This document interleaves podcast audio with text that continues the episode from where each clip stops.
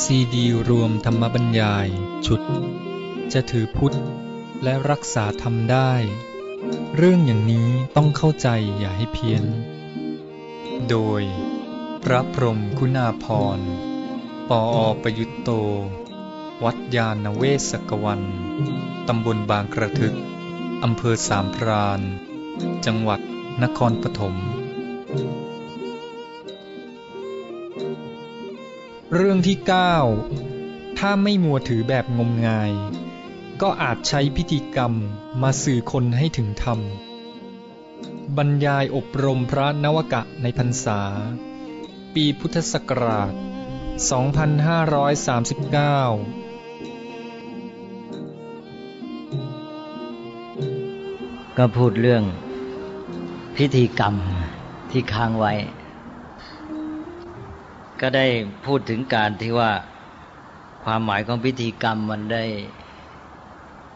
เป็นไปแบบสมัยโบราณ ศาสนาโบราณ คือ มองในแง่ของความขลังความศักดิ์สิทธิ์เนี่ยสื่อกาอำนาจเร้นลับที่มองไม่เห็นอย่างหนึ่ง แล้วก็อีกพวกหนึ่งก็เลย มองไปในแง่ เป็นเรื่องที่สักแต่ว่าทำทำไปไม่มีความหมายอะไรนี่ย อันนี้เวลามองพิธีกรรมในปัจจุบันเนี่ยความหมายเดิมเนี่ยมันมาครอบงำซะทำให้บางทีก็ไม่เห็นประโยชน์ของพิธีกรรม แล้วก็เลยมามองว่า เอพุทธศาสนาปัจจุบันนี่ไม่ค่อยเห็นมีเรื่องเนื้อหาสาระ เป็นแต่เพียงพิธีกรรม แสดงว่าพุทธศาสนาเสื่อม ก็เป็นการมองที่ทำให้ ไม่รู้จักใช้ประโยชน์จากพิธีกรรม คล้ายๆว่าพิธีกรรมนี่ในแง่หนึ่งเหมือนกับเป็นเครื่องหมายว่าพุทธศาสนานี่จะหมดแหละ ซึ่งมันก็มีความจริงอยู่ ถ้าหากว่าพิธีกรรมเป็นไปในลักษณะที่ไม่มีความหมายไม่สื่อเนื้อหาสาระ แต่ว่าท่านได้มองในทางกลับกันแม้แต่ว่าพิธีกรรมที่ กำลังจะหมดความหมายนี่แหละ ในแง่หนึ่ง มันก็ยังเป็นรูปแบบ ที่แสดงว่าพุทธศาสนานั้นยังไม่ถึงกับหมด เมื่อมันยังเหลืออยู่ ตัวจริงมันจะหมดไปเหลือรูปแบบที่ทรงไว้ ก็เท่ากับยังเป็นโอกาส ให้เราเนี่ย ฟื้นฟูได้ง่ายขึ้น ถ้าลองคิดดูว่าถ้าไม่มีเหลือแม้แต่รูปแบบคือพิธีกรรม แล้วจะยิ่งแย่ใหญ่นะเพราะเนื้อหาสมมติว่าเนื้อหาหมดจริง แล้วรูปแบบก็หมดอีก ทีนี้ละลำบากละฟืนยากการที่มียังมีพิธีกรรมเป็นรูปแบบเหลืออยู่ แม้เนื้อหาจะหมดไป ก็ยังเป็นโอกาสว่า เออมันยังไม่สูญสิ้นหมดโดยสิ้นเชิง เราก็ใช้พิธีกรรมที่เป็นเหลือที่เป็นส่วนเหลือเนี่ย เป็นช่องทางที่จะฟื้นฟูตัวพุทธศาสนากลับมา ก็คือฟื้นเอาเนื้อหาสาระกลับมาใส่ในรูปแบบนี้เสียใช่ไหมไม่ใช่ว่า เออ เหลือพิธีกรรมแล้วจะหมดแล้วก็เลยทิ้งไอ้ตัวรูปแบบนี้ซะอีกเนี่ยก็เท่ากับว่า ไม่รู้จักใช้ประโยชน์จากมัน เหมือนกับว่าเป็นป้อมปราการสุดท้ายของพุทธศาสนาเนี่ยเราจะทิ้งป้อมปราการสุดท้ายนี้อีกหรือเนี่ย เราก็ควรจะเอามันมาใช้ประโยชน์ เพื่อจะได้กลับฟื้นกำลังนะก็ถ้าใช้มันเป็นก็น่าจะได้ประโยชน์มีคุณค่าอยู่ ทีนี้ความหมายของพิธีกรรมที่ว่าสื่อสาระเนี่ยเป็นยังไง เราอาจจะไปติดอยู่กับความหมายของพิธีกรรมในแง่ที่ว่าเมื่อกี้คือศาสนาโบราณ เป็นเรื่องของความขลังศักดิ์สิทธิ์ แต่ก็เลยพอไม่เห็นความหมายนั้นก็เป็นเรื่องของการสักวัธรรมไปซะ อันนั้นก็เราโมไปติดความหมายเดิม ความจริงนั้นพิธีกรรมมันก็มีความหมายอื่นอยู่แล้ว ถ้าเรามองกว้างออกไป เราจะเห็นว่าเรื่องราว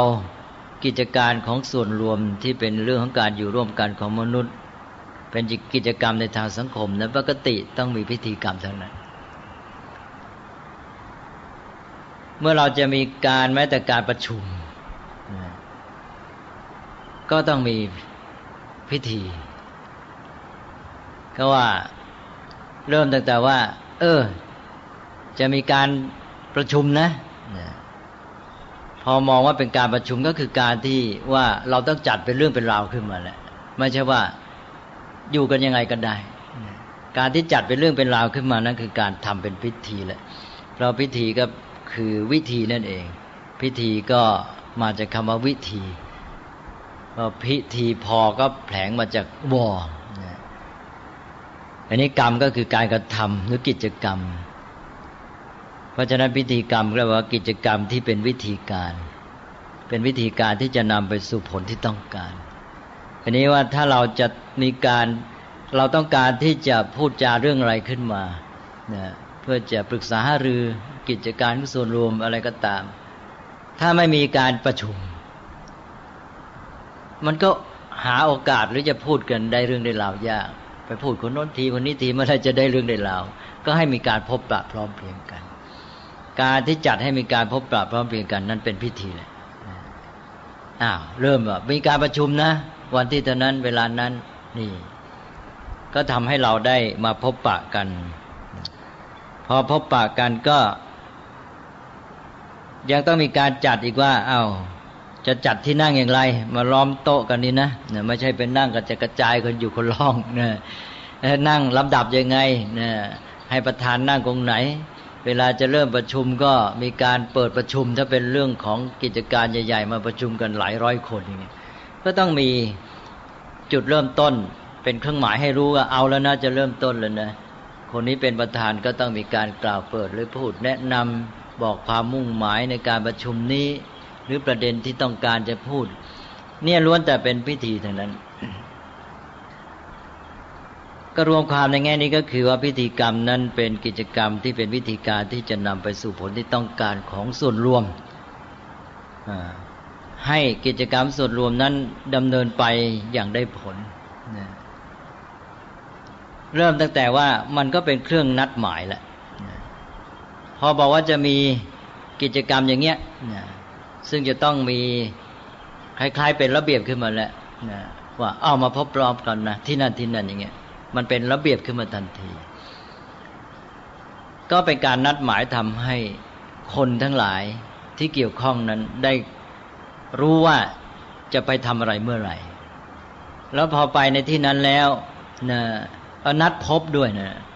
นัดพบพร้อมกัน แล้วก็นัดหมายว่าเอาแล้วนะนะถึงตอนนี้จะเริ่มและกิจกรรมที่ว่าเนี่ยทีนี้แม้แต่ในหลังทางศาสนาเนี่ย ถ้าเราเอาความหมายในเชิงศักดิ์สิทธิ์ออกไป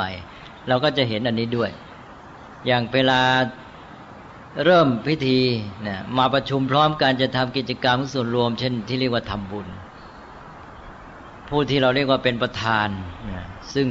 เมื่อผู้เป็นประธานเคลื่อนไหวนี่คนก็จะเอาใจใส่อยู่แล้วนะคนที่เป็นประธานนี่ก็จะไปจุดธูปนะพอประธานไปจุดธูปนี่เป็นเครื่องหมายบอกนัดหมายกันเลยว่าเอาแล้วนะเริ่มต้นนะทุกคนที่จอกแจกจอแจเดินกันพลาดเนี่ยหยุดนะมานั่งกันที่ คุยกันก็หยุดสงบปากสงบคำสายตาก็รวมกันจ้องไปที่เดียวกันเนี่ยเกิดความจริงจังในการเริ่มต้นแล้ว นัดหมายว่าเราจะได้ร่วมกิจกรรมสนสุดรวมกันนะทีนี้ก็ประธานก็จุดธูปเทียนบูชาพระรัตนตรัยอะไรต่าง ๆ เนี่ย อันนี้เพราะนั้นพิธีกรรมในความหมายนี้ก็ทำให้หนึ่งเป็นการนัดพบสองเครื่องนัดหมายนะ ในการทำกิจกรรมส่วนรวมสามสร้างความรู้สึกเป็นจริงเป็นจังว่าจะเอาแล้วนะเรื่องนี้นะทีนี้ต่อไปยังไงล่ะ ต่อไปมันก็เป็นส่วนเบื้องต้นที่จะนำเข้าไปสู่ งานที่เราต้องการแหละ อย่างเรื่องของพระสงฆ์นี่ อย่างสวดปาติโมกสวดปาติโมกที่เราเรียกเป็นสังฆกรรมอย่างหนึ่ง เป็นงานของส่วนรวม แต่จะเริ่มต้นก็ต้องมีนะมีการจัดเตรียม เวลาเริ่มสวดก็ยังมีการซักซ้อมถาม สมัชนีปทีโปจะอุทกังอาสเนนะจะสมัชนีการกวาดสถานที่ทำความสะอาดทำแล้วอย่างนี่ใช่ไหมปทีโปจะตั้งจุดดวงประทีปเทียนหรือไฟส่องและอย่างนี่ทำกิจกรรมร่วมกันนะเนี่ยอย่างน้อยนี่ใช่ไหม ปทีโปจะเนี่ย เวลาสวดปาติโมกนี่อาจจะเป็นที่มาของการที่มีการประเพณีถวายเทียนภาษาอะไรกันด้วยก็ได้นะพระมาอยู่ร่วมกันมีกิจกรรม อย่างน้อยต้องมีการสวดปาติโมกทุกครึ่งเดือนต้องอาศัยดวงประทีปอุทกังตั้งน้ำแล้วอย่างน้ำฉันนะต้องเตรียมไว้ให้พร้อมในกิจกรรมส่วนรวมการประชุมจะเริ่มต้นแหละ อาสเนนจะปูราดอาสนะไว้พร้อม ไม่ใช่มาถึงจะประชุมอยู่แล้วยังวุ่นวายทำโน่นทำนี่กันไม่เสร็จนะจะหลอดจนกระทั่งจะอุตุขานังบอกฤดูนะภิกขุคณนานับจำนวนภิกษุนี่อะไรเนี่ยนี่ถ้าเรียกว่าบุพกรสิ่งที่ต้องทำก่อน ก่อนที่ตัวการประชุมจริงคือสวดปาติโมกจะมา แสดงว่านี่ในพระศาสนาการทำกิจส่วนรวมนี่ให้ความเอาใจใส่ว่าเตรียมการให้พร้อม ไม่ใช่มาวุ่นวายกันตอนประชุมแล้ว การประชุมจะได้ดำเนินไปได้ดีใช่ไหมนี่ถ้าสวดกลางวันนะปฏิโปจะบอกว่าปฏิปาอุชลนันจาในการจุดดวงประทีปให้สว่างเนี่ยบอกว่าสุริยาโลกัสสะอธิตายะปฏิปกิจจังนัตถิเนี่ยบอกว่า สิ่งที่จะต้องใช้กิจที่จะต้องใช้ดวงประทีปไม่มี เพราะมีแสงจากดวงอาทิตย์วางอะเนี่ยอย่างนี้เป็นต้นสวดกลางวันก็บอกนะนี่อย่างนี้เป็นต้นเนี่ยเห็นไหมว่าเรื่องของพิธีกรรมเนี่ยมันเป็นการเตรียมการเพื่อจะให้กิจกรรมหรือการงานของหมู่ของสังคมสังส่วนรวม มันดำเนินไปได้ด้วยดีนะมันมีความพร้อม แล้วทำให้เกิดความเป็นจริงเป็นจัง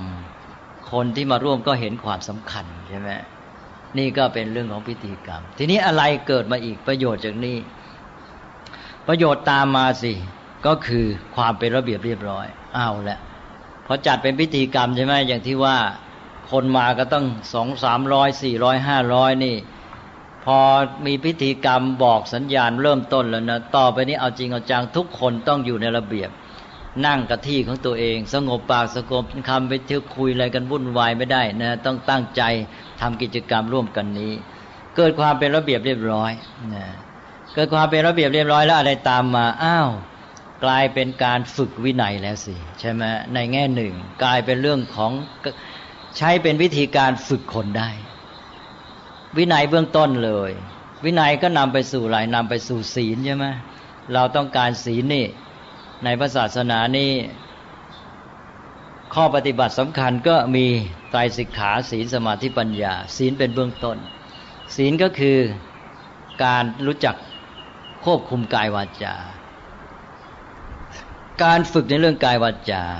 การที่สามารถทำให้กายวาจาตั้งอยู่ในวินัยได้ ตั้งอยู่ในความดีงามความเรียบร้อยทีนี้พอมีพิธีกรรมนี่ อย่างที่บอกเมื่อกี้ว่า การเคลื่อนไหวกายวาจาเนี่ยการพูดต่าง ๆ เนี่ยจะต้องอยู่ในระเบียบไม่ใช่เธอเดินวุ่นวายอยู่ แล้วแม้แต่จะนั่งก็ยังมีการที่จะให้นั่งโดยอาการที่สงบเรียบร้อยนยแล้วก็วาจา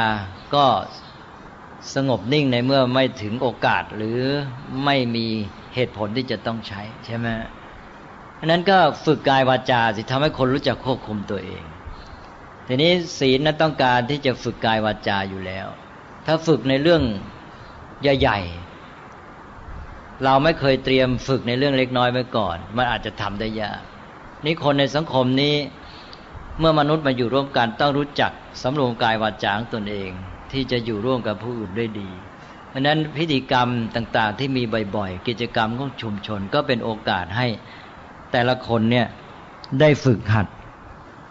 ในแง่นี้ก็เป็นอันว่าพิธีกรรมเป็นส่วนหนึ่งของวินัย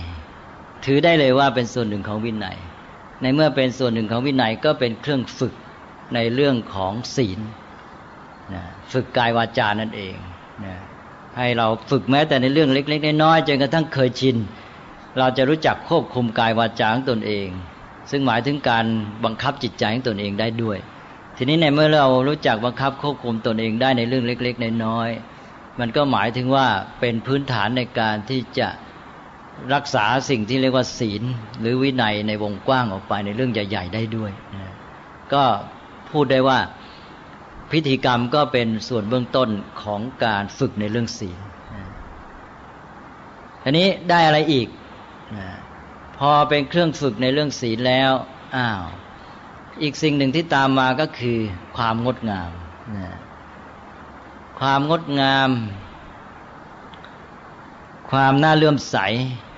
ความรู้สึกประทับใจ หรือความซาบซึ้งโดยเฉพาะในทางพระศาสนานี่จะเห็นได้ว่ามีผลมาก เพราะว่าประชาชนนั้นมีจิตที่เป็นศรัทธาอยู่เป็นพื้นอยู่แล้ว หรือเรื่องราวเกี่ยวกับศาสนาในจิตใจ มันจะโน้มน้อมไปในทางของความดีงาม พอมีความเป็นระเบียบเรียบร้อยของพิธีเข้ามา เช่นว่าพระสงฆ์แม้เพียงว่ามันนั่งพร้อมกันจำนวนมาก เป็นแถวเป็นแนวเป็นระเบียบแค่นี้แหละ คนเห็นก็เกิดความประทับใจแหละใช่ไหมแล้วพอสวดพร้อมกันทำนองเรียบตามที่ฝึกไว้อย่างดี คนฟังนี่มีความประทับใจ เกิดความปลื้มใจปิติ บางทีร้องไห้น้ำตาไหลเลยใช่ไหมก็ได้ผลทางจิตใจด้วยสิ ไม่เฉพาะแค่ศีลนะได้ผลในแต่ทางจิตใจทำให้จิตใจซาบซึ้งได้ปิติได้ความผ่องใสของจิตใจ นี่ได้ผลมากขึ้น อันนี้จะเห็นได้เวลามีเหตุการณ์พิเศษ เหตุการณ์ใหญ่ๆเนี่ยคนเตรียมจิตพร้อมแล้ว เวลามีพิธีกรรมที่ทำอย่างดีเนี่ยนะคนจะได้ความรู้สึกเนี่ยมากนะเกิดความรู้สึกแหมสู้ซ่าเลยนะ ผมเคยเล่าบ่อยๆถึงว่าเมื่อไปอเมริกาเที่ยวแรกนานมาแล้วพศ2515 ไปคณะเล็กๆสามรูป แล้วไปในอเมริกาใน อเมริกาตอนนั้นเพิ่งจะเริ่มเตรียมสร้างวัดอยู่แห่งหนึ่งที่ลอสแองเจลิสก็ยังเป็นบ้านเล็ก ๆ หลังหนึ่งเท่านั้นเองส่วนที่อื่นจากลอสแองเจลิสยังไม่มี แล้วคนไทยที่ไปอยู่ที่นั่นเนี่ยแทบทั้งหมดไม่เคยมีโอกาสเห็นพระเพราะหลายคนนี่ไม่ได้กลับมาเมืองไทยเลย นี่เมื่อสามองค์ไปทางแถบตะวันออก คือตรงข้ามกับทางลอสแองเจลิสนะทางนิวยอร์กฟิลาเดลเฟียอะไรพวกนี้ ก็พบคนไทยญาติโยมเยอะแยะญาติโยมเห็นพระก็ดีใจ ว่าไม่ได้เห็นมาบางคนต้องยี่สิบปี หรือยี่สิบกว่าปีเนี่ยเขาดีใจมาหาพระกันใหญ่แล้วก็จัดอยากจะให้ญาติโยมได้มาทำบุญร่วมกันนะบางแห่งก็ไปเช่าไปขอใช้ที่ของวัดญี่ปุ่นแล้วก็นิมนต์พระไป เลี้ยงพัตตาหารทำบุญฟังธรรมอันนี้ก็มันก็เป็นพิธีกรรมแบบของตามประเพณีของเราเนี่ย เวลาพระสวด ปรากฏว่าญาติโยมร้องไห้น้ำตาไหลกัน เพราะอะไร เสียงสวดมนต์เนี่ย มันลงไปถึงจิตไร้สำนึกเลยนะใช่ไหมคนเรานี่มันเรื่องจิต ที่มันรู้สึกสำคัญเนี่ยคือสิ่งที่ฝังลึกในจิตไร้สำนึก ตามปกติจะไม่รู้คือเราจะอยู่ได้จิตระดับสำนึกแล้วก็ว่าไปตามเคยชินเคยชินนั้นออกจากจิตไร้สำนึก แต่ว่ามันออกมาแค่ว่า รับรู้แค่ระดับจิตสำนึก มันก็เลยเรื่อยๆเปื่อยๆไป ทีนี้พอลงไปถึงจิตไร้สำนึกมันสื่อ มันไม่รู้ตัวเรามันออกมาเอง ตื้นตันใจนะ เพราะอะไรเสียงสวดมนต์นี่ มันทำให้นึกถึงบ้านนะนึกถึงประเทศไทย นึกถึงพ่อแม่ นึกถึงบรรพบุรุษ ปู่ย่าตายายมันหมดเลยมันสื่อมันเป็นตัวแทนมันเป็นสัญลักษณ์แทนทุกสิ่งทุกอย่างที่บอกไม่ถูกเลยใช่ไหมแต่ปรากฏขึ้นมาก็คือความตื้นจันใจที่พลั่งขึ้นมาทันทีเนี่ยนะไม่ต้องอธิบายใช่ไหม นี่อย่างนี้เป็นต้นเนี่ยมีความหมายมากมันสื่อไปถึงอะไรต่างๆ มากมายเลยนะเพราะนั้นพิธีกรรมซึ่งเป็นเรื่องของวัฒนธรรมเนี่ย มันก็เลยกลายเป็นสิ่งหนึ่งที่เราเรียกว่าเอกลักษณ์ใช่ไหมเป็นเอกลักษณ์ไปเลย เป็นเรื่องของวัฒนธรรม มันเป็นลักษณะที่แสดงความเป็นอันหนึ่งอันเดียวนะแล้วเป็นแบบหนึ่งที่ต่างหากจากอย่างอื่นนะไม่เหมือนเขาละ ราะนั้นเวลาไปทำพิธีกรรมแบบพุทธชาวพุทธของไทย มันก็สื่อความหมายอันเนี้ยที่เป็นอันหนึ่งที่ต่างหากจากคนอื่นเนี่ยไม่มีใครเหมือนใช่ไหมถ้าถ้าไม่มีอันนี้แล้ว ก็ไม่มีสิ่งที่จะมาสื่อได้ใช่ไหมนั่นเนี่ยก็มีความสำคัญมาก และในแง่ของความทราบซึ้งประทับใจต่างๆเนี่ยมีผลมาก เล่าอีกครั้งหนึ่งว่ามีลูกโยมท่านหนึ่งนะ มีเพื่อนเป็นคริสวันหนึ่ง เพื่อนของลูกแต่งงาน ลูกก็เลยเข้าไปร่วมพิธีในโบสถ์คริสต์ด้วย ลูกมาเล่าให้พ่อแม่ฟังบอกว่าได้ร่วมพิธีได้ร่วมรับเห็นรับฟังเนี่ย เกิดความรู้สึกประทับใจมาก จนแทบจะอยากเปลี่ยนศาสนาเลยว่างั้นนะเนี่ยผล มีมีผลอย่างไรมากมายเรื่องนี้นะถ้ารู้จักจัดอย่างดี เพราะนั้นการจัดพิธีกรรมเนี่ย โดยความหมายแง่นี้ก็ต้องมุ่งไปที่ จิตใจของญาติโยมหรือผู้ร่วมนะและผู้พบเห็นไม่ใช่จัดมุ่งไปความใหญ่โตสิ้นเปลืองใช้เงินใช้ทองมาก เดี๋ยวนี้เราจะเห็นว่าจุดหมายเนี่ยมันไม่ค่อยมี มันไปมุ่ง เพราะว่ามันกลายเป็นว่าไอ้ความหมายที่แท้จริงนี่มันเลือนลางไปใช่ไหมมันก็เลยมาเหลือในแง่ของความใหญ่โต จัดเอาใหญ่โตเข้าว่านะใครจะใหญ่กว่ากันให้ลือลั่นไปทั่วนะทั้งจังหวัดเลยว่าที่วัดนั้นมีพิธีกรรมใหญ่โตมโหฬารเลยเนะี่ยก็ซึ่งหมายถึงการใช้เงินสิ้นเปลืองมาก ๆ ด้วย แทนที่จะคำนึงถึงคุณค่าผลทางด้านจิตใจ ว่าจะทำให้คนเนี่ย เกิดภาษาทาเกิดศรัทธา เกิดความซาบซึ้งเกิดปีติน้อมจิตไปสู่คุณงามความดีได้เท่าไหร่ใช่ไหมนี่ถ้าเราจัดพิธีกรรมได้ดีนี่ก็น้อมจิตไปสู่ความดีงาม กระตุ้นเตือนใจให้คนอยากจะทำความดียิ่งขึ้นไปเลยนี่ แสดงว่าได้ผลนี่ เริ่มสื่อความหมายแล้วใช่ไหมอ้าวเป็นอันว่าพิธีกรรมก็มีความหมายขึ้นมาอีก นอกจากเรื่องฝึกเรื่องศีล แล้วก็ได้ความเรียบร้อยงดงาม นะนำไปสู่ผลคุณค่าทางจิตใจอีก อะไรอีกอ่ามีผลในแง่ว่า พิธีกรรมในทางศาสนานี่เป็นการเตรียมโอกาสทำให้พระเนี่ยเริ่มตั้งแต่ได้พบกับญาติโยม แล้วต่อจากนั้นพระจะเอาอยัางไง เมื่อโอกาสเปิดแล้วจะได้สื่อธรรมะกับญาติโยมนะทำหน้าที่ของพระ เมื่อพบแล้วนะ โอกาสให้แล้วนะก็ใช้โอกาสนี้ทำหน้าที่ทำกิจของตัวเอง ตามบทบาทของตนเองอ้าวก็จะได้โอกาสสอนธรรมะนะจะได้พูดจาทักทายปราศัยไถ่ถามนะเขามีข้อสงสัยทางธรรมะยังไงก็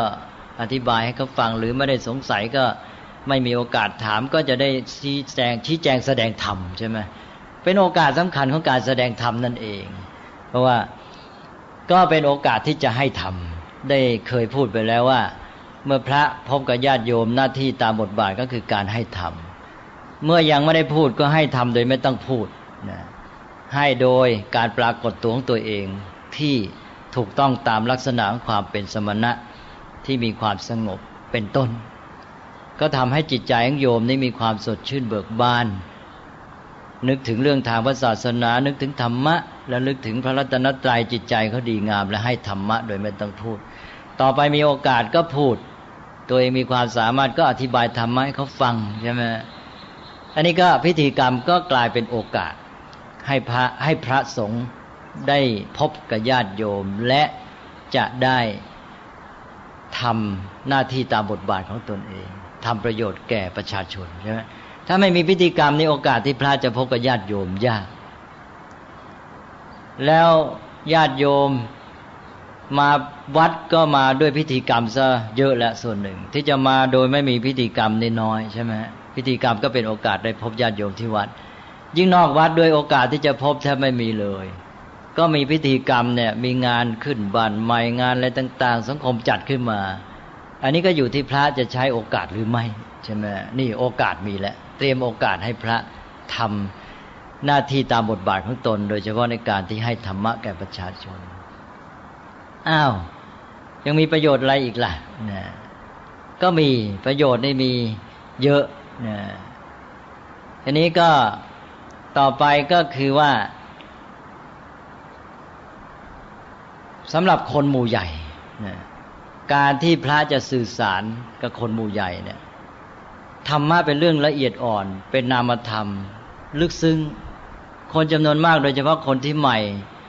ประชาชนทั่วไปเนี่ย เข้าถึงยากไม่สนใจด้วย ไม่เอาใจใส่ การที่จะมาพบพระก็จะมีคนน้อยคนที่จะมาใช่ไหมอันนี้พิธีกรรมนี้จะเป็นการสื่อสารกับคนหมู่มากได้นะแล้วบางทีเราให้ธรรมะในรูปที่เป็นเนื้อหาสาระ เป็นนามธรรมเนี่ย พูดจายากไม่ค่อยเข้าใจหรือไม่สนใจจะฟัง ก็ต้องเอากิจกรรมมาใช่ไหมที่เป็นรูปแบบ เอารูปแบบเอากิจกรรมมา ก็ช่วยให้เขามีความเข้าใจในเรื่องนี้ ก็อยู่ที่ว่าเราจะจัดกิจกรรมยังไง ที่จะให้เขาเข้าใจไปถึงสาระที่เราต้องการที่เป็นธรรมะอย่างได้ผลนะอันนี้ก็จัดเอาสินะก็ต้องพัฒนาพิธีกรรมด้วย ไม่ใช่ปล่อยเรื่อยไปสักแต่ว่าทำตามๆกันมานั่นแหละ ถ้าสักแต่ว่าทำตามๆกันมา มันจะเข้าเข้าความหมายอย่างที่ว่าข้างต้นก็คือพิธีกรรมก็เป็นเรื่องทำพอเป็นสักว่าทำใช่ไหมอันนี้ก็เป็นประโยชน์ที่เกิดขึ้นมาอีกอันหนึ่งแหละอันนี้นอกจากนั้นแล้วพิธีกรรมก็มีประโยชน์อีก คือเป็นส่วนเบื้องต้น เป็นส่วนเบื้องต้นที่จะนำไปสู่สิ่งที่ลึกซึ้งยิ่งขึ้นไปเราจะให้คนปฏิบัติธรรมยกตัวอย่างง่าย ๆ อย่างจะบำเพ็ญสมาธิ นั่งสมาธิทำจิตใจให้สงบ ก็ต้องมีการเตรียมกายเตรียมจิตทำให้จิตได้พร้อมวุ่นวายคิดเรื่องโน้นเรื่องนี้ออกมาจากบ้าน นะผ่านมาในท้องถนน มีแต่อารมณ์ต่าง ๆ ที่วุ่นวายเท่านั้นเลย มาถึงจะมานั่งสมาธิทันทีนี่ใจไม่พร้อมใช่ไหมเดี๋ยวมันก็ตามเข้าไปอารมณ์ที่มาจากบ้านมาจากท้องถนนก็ตามเข้าไปรบกวน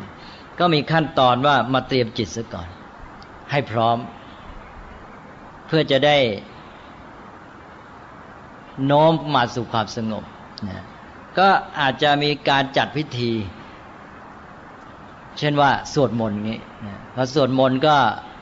เป็นการคล้ายๆเตรียมจิตโน้มเข้ามาสู่ความสงบ ให้พร้อมที่จะนั่งสมาธิ หรืออย่างจะมานั่งสมาธิการเข้าปฏิบัติเป็นระยะยาวนะใจยังพวักพวงอยู่เอ๊เราจะวันอยู่ตั้งห้าวันสิบวัน หรือเดือนหนึ่งนี่จะเอาอยัางไงใจชักคิดห่วงโน่นกังวลนี่นะ ท่านก็มีพิธีกรรม เช่นพิธีมอบกายถวายชีวิตแก่พระอาจารย์ นี่เป็นอุบายใช่ไหมในบางสำนักหรือหลายสำนัก หรือประเพณีปฏิบัติทางคำพีก็บอกในรุ่นหลังๆนะรุ่นหลังๆ ก็จะมีวิธีว่าเอาจะมาเข้ากรรมฐาน มามอบตัวหรือมอบกายถวายกายชีวิตแก่อาจารย์กล่าวคำเลย บอกว่าในการปฏิบัติเนี่ยข้าพเจ้ายกชีวิตให้เลยนะ หมายความว่าจะไปพูดถึงเรื่องอื่นเลยไอ้เรื่องกังวลอะไรต่าง ๆ ที่ท่านเรียกว่าปริโพธไม่เอามาคิดแล้วตัดเต็มที่เลยตอนนี้ขนาดชีวิตนี่มอบให้เลย มันทำให้เตรียมจิตนี่มุ่งมั่นเต็มที่เลยใช่ไหมเนี่ยมันก่อให้เกิดความรู้สึกจริงจัง ทีนี้พอเตรียมจิตอย่างนี้แล้ว ก็เรียกว่ามันเริ่มด้วยความที่มีความมุ่งมั่นจิตดิ่งไปแล้ว มันก็พร้อมที่จะเข้าสมาธิ นี่ถ้าพัวปล่อยให้จิตไปกังวลอยู่อย่างนั้นนะพระว่าพะวงห่วงหน้าห่วงหลังอยู่เลยไม่ได้ผลเลยนั้นพิธีกรรมตอนนี้ก็เป็นตัวมาเท่ากับตัดตอนเอาไอ้ส่วนที่จะรบกวนจากข้างนอกนี่ทิ้งไปเลยนะแล้วก็ทำให้พร้อมที่จะเข้ามาสู่สิ่งที่ต้องการ เพราะฉะนั้นพิธีกรรมก็เป็นตัวส่วนเบื้องต้นนะเป็นส่วนบุพภาคที่จะนำเข้าสู่สิ่งที่เป็นเนื้อหาสาระที่ลึกซึ้งยิ่งขึ้นไปนะ อ่า แต่รวมแล้วมันก็คือเป็นรูปแบบที่มาห่อหุ้มไว้ ซึ่งเนื้อหาสาระ แล้วก็สื่อสาระ มันได้ทั้งในแง่ห่อหุ้มแล้วก็ทั้งสื่อ ห่อหุ้มก็คือรักษา ตัวหลักธรรมคำสอนของพระพุทธเจ้า ที่เป็นเนื้อหาสาระนามธรรมนั้น ถ้าไม่มีรูปแบบช่วยจะรักษาไว้ได้ยาก ใช่ไหมสำหรับคนหมู่ใหญ่สำหรับสังคม มันก็ต้องอาศัยรูปแบบมาช่วย เหมือนอย่างการเนื้อมะม่วง หรือแม้แต่เนื้อกล้วย เนื้อผลไม้ จะอยู่ได้ได้ดียังไง ต้องอาศัยเปลือก ถ้าไม่มีเปลือกก็อยู่ได้ยากใช่ไหมแต่ถ้าหากว่าเปลือกไม่มีเนื้อหมดความหมายเลย เหมือนกับพิธีกรรมที่ว่า ถ้ามันไม่รักษาไม่ห่อหุ้ม เอาเนื้อหาสาระไว้ ไม่มีเนื้อหาอยู่ข้างใน มันก็ไม่มีความหมายนะกลายเป็นสิ่งรกรุงรังเป็นขยะไปใช่ไหมเพราะฉะนั้นมันต้องสัมพันธ์ซึ่งกันและกัน เนื้อหาก็อาศัยเปลือกช่วยรักษาไว้ ที่พระศาสนาคำสอนหลักการต่างๆ มาถึงเราได้ในปัจจุบันนี้อาศัยรูปแบบแทบทั้งนั้นใช่บ่านะรูปแบบตั้งแต่การมีวัดวาอารามมีพระภิกษุสงฆ์ อะไรต่างๆ เหล่านี้นะแล้วก็มีกิจกรรมของชุมชนที่เป็นประเพณีเป็นวัฒนธรรมเหล่านี้รักษาตัวพระศาสนาไว้ได้ อย่างที่บอกแล้วว่าในเมื่อรูปแบบยังอยู่ แม้ว่าเนื้อหาสาระจะมองแทบไม่เห็นแล้วเนี่ย แต่ถ้าเรารู้จักใช้ประโยชน์ เราก็อย่าเพิ่งทิ้งไอ้ตัวรูปแบบหรือเปลือกนี้เสียอ่าเพราะเท่ากับว่ามันเป็นจุดเริ่มให้เราได้ ถ้าเราไม่มีเปลือกแม้แต่เปลือกสิ เราจะแย่ใช่ไหมไม่รู้จะเริ่มที่ไหนเพราะนี้เรารู้จุดเริ่มแล้ว เรารู้แล้วว่าโอ้นี่เนื้อมันจะไม่มีแล้วนะเหลือแต่เปลือกต้องรีบเอาเนื้อกลับมาใส่ใช่ไหมนี่อันนี้พุทธศาสนาปัจจุบันเนี่ยถึงเวลาที่ต้องว่าพยายามเอาเนื้อกลับมาใช่ไหมแต่ว่าอย่าไปทิ้งประโยชน์ของเปลือกมัน ทีนี้ก็หนึ่งก็คือห่อหุ้มรักษาสองสื่อใช่ไหมสื่อก็คือว่าทำให้ เนื้อหานี่สาระนี่ปรากฏ แล้วก็ออกมาสู่ประชาชนคนหมู่มากอย่างที่ว่าไปแล้วใช่ไหมเวลามีพิธีกรรมก็เป็นช่องทางให้เราได้สื่อไปถึงเนื้อหาสาระหลักธรรมคำสอนอีกทีหนึ่งก็ได้ทั้งเป็นสื่อ แล้วเป็นสื่อที่ได้ผลดีแล้วแต่เราจะจัดอย่างไรใช่ไหมเพราะลำพังจะเอาเนื้อหาสาระอย่างเดียว ไม่ค่อยเข้าใจและไม่สนใจ โดยเฉพาะสำหรับคนหมู่มาก เพราะฉะนั้นเราต้องคำนึงถึงคนหมู่มาก อย่าไปคิดเอาแค่คนสองคนสามคนเพราะปัญญาชน เราไปบางทีเราไปมองแต่ปัญญาชนหรือคนที่เขาสนใจอยู่แล้วเราเอาแค่นั้นพอที่ไหนล่ะพระศาสนามีเพื่อคนส่วนใหญ่ทั้งหมด ไม่ใช่มีแค่เพื่อคนแค่นั้นนั้นเราต้องหาทางแต่ขอให้พระผู้ทำหน้าที่นี้เข้าใจ ว่าจุดมุ่งหมายอยู่ที่ไหนอย่ามาติดอยู่กับแค่ตัวเปลือก หรือสิ่งห่อหุ้ม หรือพิธีการหรือรูปแบบที่เป็นสื่อแล้วเลยแล้วก็เลยไม่ใช้สื่อให้เป็นประโยชน์นี่ก็เปรียบเทียบนอกจากว่าเหมือนกับเปลือกผลไม้แล้วก็ยกตัวอย่างอื่นก็เหมือนอย่างกาแก้วน้ำนี่อุปมาบ่อยๆ แก้วน้ำมีประโยชน์อย่างไร แก้วก็มีประโยชน์ที่บรรจุน้ำใช่ไหม แก้วมีประโยชน์เพราะว่ามีน้ำเนี่ยสิ่งที่เราต้องการคือน้ำเราไม่ต้องต้องการแก้ว แต่ถ้าเราไม่มีแก้ว เราจะใช้ประโยชน์จากน้ำได้ยากใช่ไหมเราจะกินน้ำทีเราต้องเดินไปที่แหล่งน้ำเช่นว่าไปบ่อไปสระใช่ไหมแล้วก็ไม่มีแก้วก็ไม่มีเครื่องตัก เราต้องวักน้ำหรือเอาปากไปก้มไป อะไรเอานาเอาปากดูดน้ำหรืออะไรทำนองเนี้ยมันก็แสนจะยากเย็นนะ ทีนี้มีแก้วก็เริ่มแต่แต่การที่จะตักน้ำรับประทานหรือฉันก็ง่าย เสร็จแล้วยังสามารถนำเอามาไว้ในที่ต้องการ จะดื่มน้ำอะไรก็ใช้ได้เมื่อนนั้น แล้วต้องการแก้วเล็กแก้วใหญ่ก็จัดเอาสิรูปแบบให้มันเหมาะกับประโยชน์ที่ต้องการใช่ไหมแต่เนื้อหาก็คือน้ำแต่เราจะต้องการน้ำในรูปแบบลักษณะต่างกันไม่เหมือนกัน นะในกิจกรรมอย่างนี้เราอาจจะต้องการแก้วรูปร่างอย่างนี้นะนะแก้วปากบาน แก้วก้นตื้น แก้วปากเล็กนะแก้วสูงนะหรือว่าแก้วใหญ่แก้วเล็กอะไรเนี่ย รูปแบบนี้เราจัด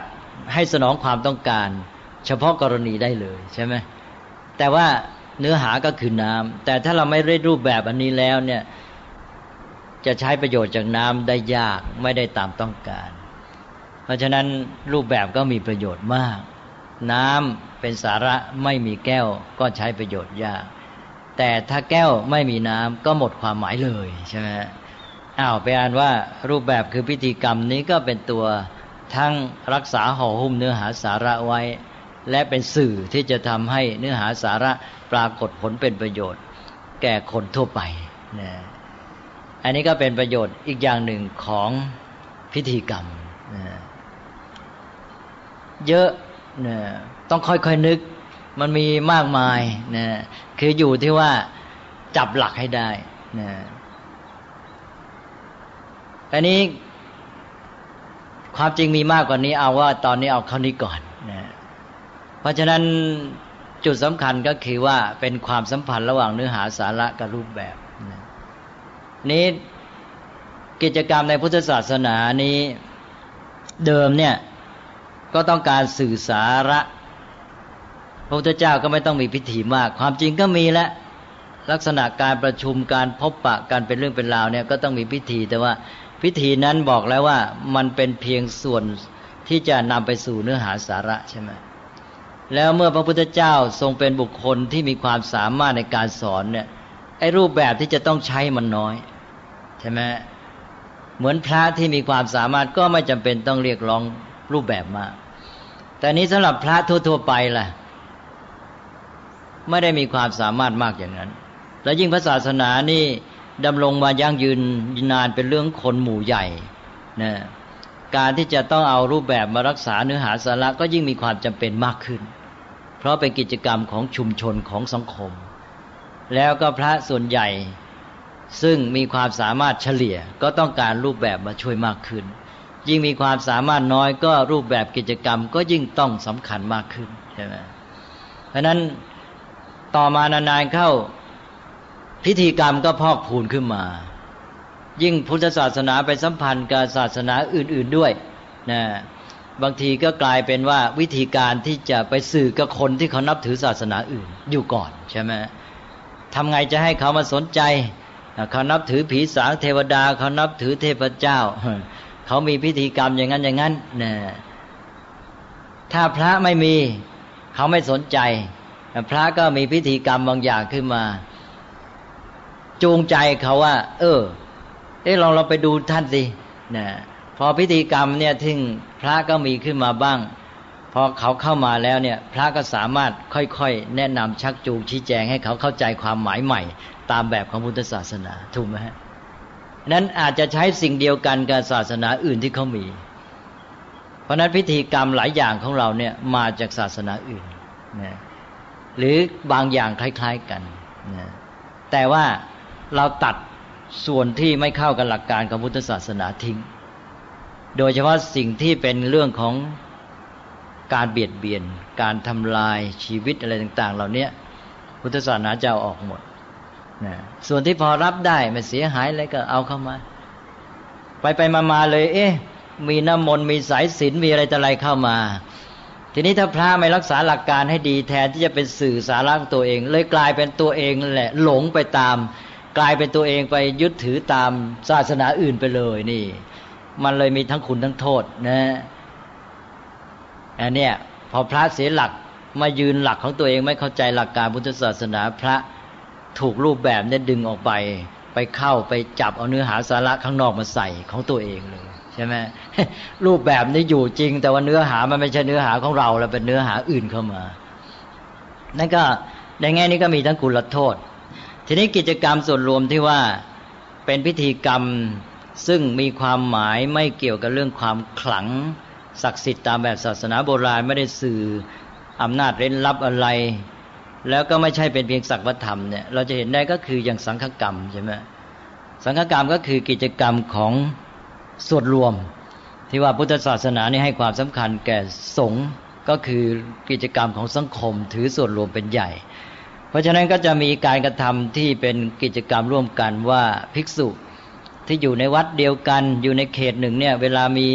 เรื่องราวส่วนรวมต้องมาประชุมพร้อมกันพิจารณาวินิจฉัย เราจึงมีสังฆกรรมมากมาย สังฆกรรมก็คืองานส่วนรวมที่ต้องทำร่วมกัน มาพิจารณามาประชุมกันวินิจฉัยว่าจะเอาอยัางไง เช่นอย่างเรื่องว่ามีผู้จะมาสมัครเข้ามาเป็นภิกษุ ก็ต้องให้ภิกษุทั้งหลายที่อยู่ในวัดนั้นมาประชุมกัน แล้วมาพิจารณามาดูคุณสมบัติของผู้เข้าบวชเป็นต้น ว่าจะยอมรับหรือไม่ใช่ไหมก็นี่เรียกว่าสังฆกรรมที่สังฆกรรมที่มีชื่อว่าอุปสมบทนะซึ่งมีความหมายชัดเจน เราเรียกว่าสังฆกรรม แต่ต่อมาตัวสังฆกรรมเองเหลือแต่รูปแบบนะโดยที่บางทีผู้ที่มาร่วมในกิจกรรมนั้นไม่รู้ความหมายด้วย ว่าที่มาประชุมเนี่ยทำอะไรกันบ้าง ว่าก็ไปตามรูปแบบที่รักษาไว้ใช่ไหม อ้าวมาประชุมกันนะ มานั่งอันดับ องค์นี้ก็สวดไป องค์นั้นก็ว่าอย่างงี้เนี่ยได้ยินแต่คำสวดนึกว่าเสกให้คนเป็นพระเลยใช่ไหมเลยไม่ใช่เป็นกิจกรรมที่ว่า เออ นี่เป็นเรื่องของที่ประชุมพระจะเอาไงจะรับคนนี้เข้ามาไหมมีมติยังไงใช่ไหมไม่รู้เรื่องบางทีพระไปนั่งไม่เข้าใจ ก็นี่แหละ สังฆกรรมซึ่งเป็นพิธีกรรมที่มันมีความหมายแท้จริงที่เป็นสื่อสาระ แต่ว่ามันเลือนความหมายไปเป็นความหมายแบบศาสนาโบราณ เป็นพิธีกรรมแบบว่าคล้ายๆ เป็นเรื่องขลังศักดิ์สิทธิ์เนี่ยสื่ออำนาจเร้นลับเนี่ยหรือไม่งั้นก็กลายเป็นสักตวธรรมอย่างที่ว่าเพราะนั้นสังฆกรรมก็เลยกลายไปมามาเดี๋ยวนี้ส่วนใหญ่ก็กลายเป็นเพียงพิธีกรรมในความหมายแบบโบราณ หรือแบบที่คนสมัยใหม่เข้าใจว่าสักตวธรรมไปตาม ปรำปราคือตามตามกันมาใช่ไหมตามประเพณีเป็นเรื่องของประเพณีเท่านั้นอะไรเงี้ยแต่ว่าถึงยังไงก็ตามในเมื่อรูปแบบอันนี้ที่เรียกว่าเป็นพิธีกรรมมันอยู่ ซึ่งที่แท้ก็คือมันก็เป็นสังฆกรรมนั่นแหละ มันอยู่ เนื้อหาสาระมันก็พลอยอาศัยอยู่ ในตอนนี้ก็คือว่าคนที่เข้าใจก็รู้ แต่ว่ามันเป็นโอกาสที่จะฟื้นสาระขึ้นมาได้ ถ้าแม้แต่รูปแบบไม่มีแล้วทีนี้ฟื้นยากนะ นี่ก็เป็นเรื่องของพิธีกรรมที่จะทำให้เราเข้าใจเรื่องของพระศาสนา แม้แต่ในแง่ประวัติความเป็นมา วิวัฒนาการความเสื่อมความเจริญได้ด้วย แต่มาถึงบัดนี้ก็ก็เข้าสู่ซีที่พูดข้างต้นก็คือว่าคนจำนวนมากเนี่ย จะมองเรื่องพิธีกรรมไปในความหมายแบบที่หนึ่งก็คือแบบศาสนาโบราณ ที่ว่าเป็นเรื่องของ ความขลังความศักดิ์สิทธิ์การสื่ออำนาจเร้นลับหรือไม่งั้นก็สองก็คือการทำตามประเพณีสืบกันมาสักตวัตธรรมก็เป็นเรื่องของเราที่จะต้องมาทำความเข้าใจให้ถูกต้อง อย่างน้อยก็มาเริ่มที่จุดที่ว่าอ๋อพิธีกรรมนี้ก็คือรูปแบบ ซึ่งมีความหมายมีประโยชน์ต่อเมื่อมันบรรจุไว้ซึ่งเนื้อหาสาระ แล้วนำมาใช้สื่อเนื้อหาสาระ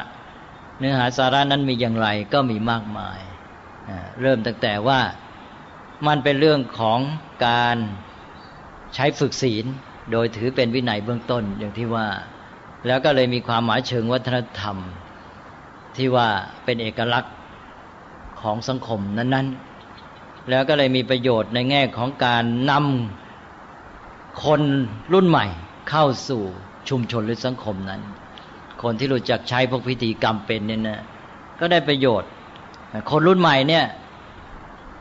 ต้องมีวิธีที่เขาเรียกว่า socialization ใช่ไหมการนำเข้าสู่สังคม และอันหนึ่งที่สำคัญก็สังคมของตัวเอง ซึ่งมีวัฒนธรรมเป็นเอกลักษณ์ที่ว่า นี้คนรุ่นใหม่เนี่ยจะเข้าสู่สังคมของรุ่นพ่อรุ่นแม่ เข้าสู่วัฒนธรรมได้อย่างไร พิธีกรรมนี้ก็เป็นตัวนำเข้ามาใช่ไหมก็ใช้ประโยชน์อันนี้ด้วย แล้วก็ต่อมาก็ เป็นประโยชน์ทั่วๆไปใช่ว่าเป็นเครื่องนัดพบ เป็นเครื่องนัดหมาย เป็นเครื่องเตรียมตัวเตรียมกายเตรียมใจเพื่อเข้าสู่สิ่งที่จะปฏิบัติ หรือเนื้อหาสาระที่สูงขึ้นไปนะเป็นการที่ว่าให้รู้ตัวว่าจะเอาจริงเอาจังกับสิ่งที่จะทำต่อไปนะตลอดจนกระทั่งว่าเป็นโอกาสที่พระสงฆ์ได้พบปะญาติโยม และจะได้ปฏิบัติหน้าที่ตามบทบาทนะนำเอาพิธีกรรมหรือรูปแบบนี้มาสื่อสาระ คือเนื้อหาธรรมะให้ธรรมะแก่ประชาชน แล้วก็เป็นวิธีการสำหรับคนส่วนใหญ่ คนหมู่มากคือประชาชน ว่าจะได้ประโยชน์จากพระศาสนาอย่างไร อันนี้ก็ต้องอยู่ที่ว่าพระนี่มีความเข้าใจ แล้วก็อีกอันหนึ่งที่พูดไปแล้วก็คือเรื่องของการที่อย่างน้อยก็ทำให้โน้มจิตใจของคนเข้ามาสู่ความดีงาม ความซาบซึ้ง ในความสงบความเป็นระเบียบเรียบร้อยนะความมีปิติความประทับใจอะไรต่าง ๆ เหล่านี้ซึ่งควรจะเป็นจุดหมายอย่างหนึ่งในการจัดพิธีกรรมว่าเมื่อเราจะจัดพิธีกรรมเราต้องคำนึงว่าทำไงจะให้ได้ผลในทางจิตใจแก่ประชาชนที่เข้ามาร่วม ไม่ใช่มุ่งแต่เพียงความใหญ่โตหรือความสิ้นเปลืองอย่างที่ว่ามา ก็คิดว่าเราพูดเรื่องพิธีกรรมวันนี้ก็พอสมควรแล้วนะฮะพอจะเห็นประโยชน์ของพิธีกรรมไหมฮะ ก็อยู่ที่พระด้วยนะฮะพระก็ต้องเป็นผู้นำที่ว่าจะต้องเข้าใจแล้วก็นำมาใช้เป็นประโยชน์มิฉะนั้นแล้วก็จะเหลืออย่างที่ว่าที่ไร้ความหมายไม่มีเนื้อหาสาระถ้าดีไม่ดีเขาก็จะเห็นเป็นขยะไป แล้วเขาก็อยากจะกวาดทิ้งซะด้วยใช่ไหมคนที่ไม่เข้าใจก็อยู่ที่เราเองจะต้องสร้างความเข้าใจเริ่มจากตัวเองแล้วปฏิบัติให้เกิดผล ตามความมุ่งหมายที่แท้จริง มีอะไรสงสัยไหมครับว่าจริงๆแล้วคนไทยเนี่ยโชคดีที่มีพระพุทธศาสนาทำไมผู้ใหญ่ในที่ไหนคือการผู้ใหญ่ของการศึกษาเนี่ยถึงไม่บรรจุพระพุทธศาสนาเข้าไปในการเรียนด้วยเพราะว่าจะได้เข้าใจถึงหลักพุทธศาสนา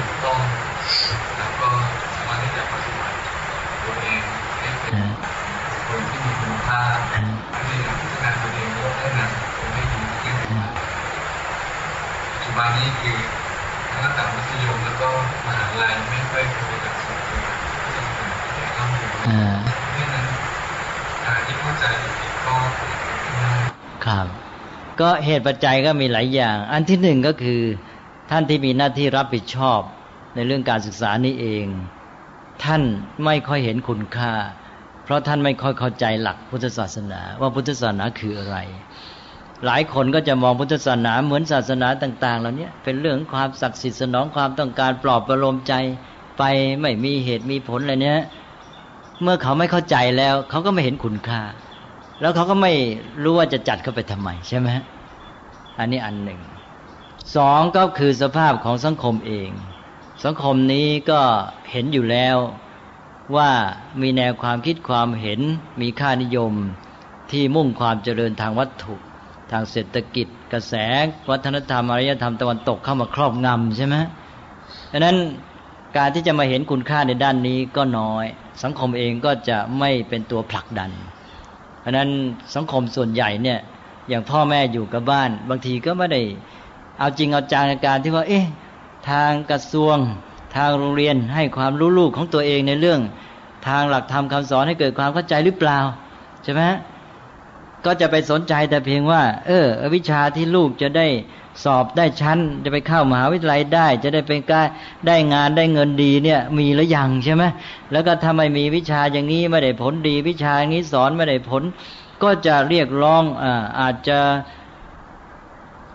อะไรไปหาประหลัดกระทรวง หรือจะไปเรียกร้องหรือจะอะไรก็ตามนะขึ้นมาเอาจริงเอาจัง แต่เรื่องวิชาทางเนื้อหาทางธรรมะคุณค่าทางจิตใจอะไรต่าง ๆ พ่อแม่เองก็ไม่เอาใจใส่ใช่ไหมหรือบางทีเอาใจใส่บ้างบางคนก็เออไม่เห็นมีเลยแล้วก็บ่นกันไปเท่านั้น แต่ว่าไม่มีอาจจริงจัง ไม่เหมือนของฝรั่งนะ ถ้าไม่มีแล้วเอาตายเลยใช่ไหมถึงตัวเลยเอาว่ากันเอาไงทำไมไม่จัดใช่ไหมแต่ในที่ฝรั่งเองมันเริ่มมาก่อนนี่ฝรั่งเขาไม่เห็นคุณค่าฝรั่งเองก็ตีจากศาสนามานานแล้วใช่ไหมฮะแล้วก็นอกจากนั้นก็ยังมีไอ้แนวคิด ที่ว่าแยกเชิดกับสเตทศาสนากับรัฐออกจากการเพราะภูมิหลังของสังคมของเขานี่ ศาสนาเป็นตัวที่ทำให้คนแตกแยกกัน เข้ากันไม่ได้ เพราะแม้แต่นับถือแค่ศาสนาเดียวกันแต่ต่างนิกายก็ทะเลาะกันจะตายคือนไปสอนในโรงเรียนก็แตกแยกกันใหญ่นี่พุทธศาสนาเราไม่มีเรื่องนี้ แต่ว่าเพราะนักการศึกษาของเราจำนวนไม่น้อยท่านเนี่ยไปศึกษาจากตะวันตก ก็ไม่เข้าใจกันนึกว่า โอ้ปตะวันตกเขาแยกเราก็ต้องแยกด้วย โดยไม่รู้เหตุรู้ผลแท้แท้จริงใช่ไหมนั่นปมปัญหามันก็มาจากเหตุปัจจัยหลายอย่างแต่ว่าอันที่หนึ่งที่เราจะต้องทำก็คือการที่จะสร้างความรู้ความเข้าใจ แล้วก็ให้เขาเห็นคุณค่าขึ้นมา แล้วก็พ่อแม่ครอบครัวนี้ก็เป็นสำคัญที่จะต้องเอาใจใส่ในการที่จะให้ลูกเนี่ยได้เจริญเติบโตพัฒนาอย่างถูกต้องได้รับการศึกษาที่ มันเป็นความหมายที่แท้จริง ไม่ใช่เป็นเพียงว่าเพื่อไปสนองค่านิยมของสังคมบริโภค ในการที่จะไปแข่งขันแย่งชิงผลประโยชน์ใช่ไหมแล้วเสร็จแล้วพ่อแม่ครอบครัวก็เป็นส่วนร่วมในการสร้างปัญหาแก่สังคม แล้วก็มาโอดครวญว่าทำไมสังคมเป็นอย่างนี้ทำไม สังคมมันเสื่อมทำไม จึงมีแต่ยาเสพติดทำไม จึงมีความประพฤติเสียหายในทางการอารมณ์ทำไมลูกไม่ได้เอาใจใส่ในการ ศึกษาอะไรต่าง ๆ ไม่รักพ่อแม่อะไรแต่ก็ไม่ดูว่าตัวเองพ่อแม่เนี่ยเป็นเหตุสำคัญ นะ ก็ไปหนุนลูกในเรื่องที่ผิด แล้วเสร็จแล้วตัวเองเป็นจุดเริ่มต้นทำให้เขาไปผิด แล้วพอมีผลร้ายเกิดขึ้นมา ก็ไปโทษโน่นโทษนี้ไม่เคยโทษตัวเองในการศึกษาก็มาจากปัจจัยหลายฝ่าย ทั้งครอบครัวจากพ่อแม่ ทั้งนักการศึกษาผู้รับผิดชอบการศึกษาเอง แล้วก็รัฐผู้บริหารประเทศชาติ ผู้บริหารประเทศชาติก็ต้องมีผู้นำที่มีความเข้าใจในเรื่องนี้ ใช่ไหมไม่ใช่เป็นเพียงว่ารู้แค่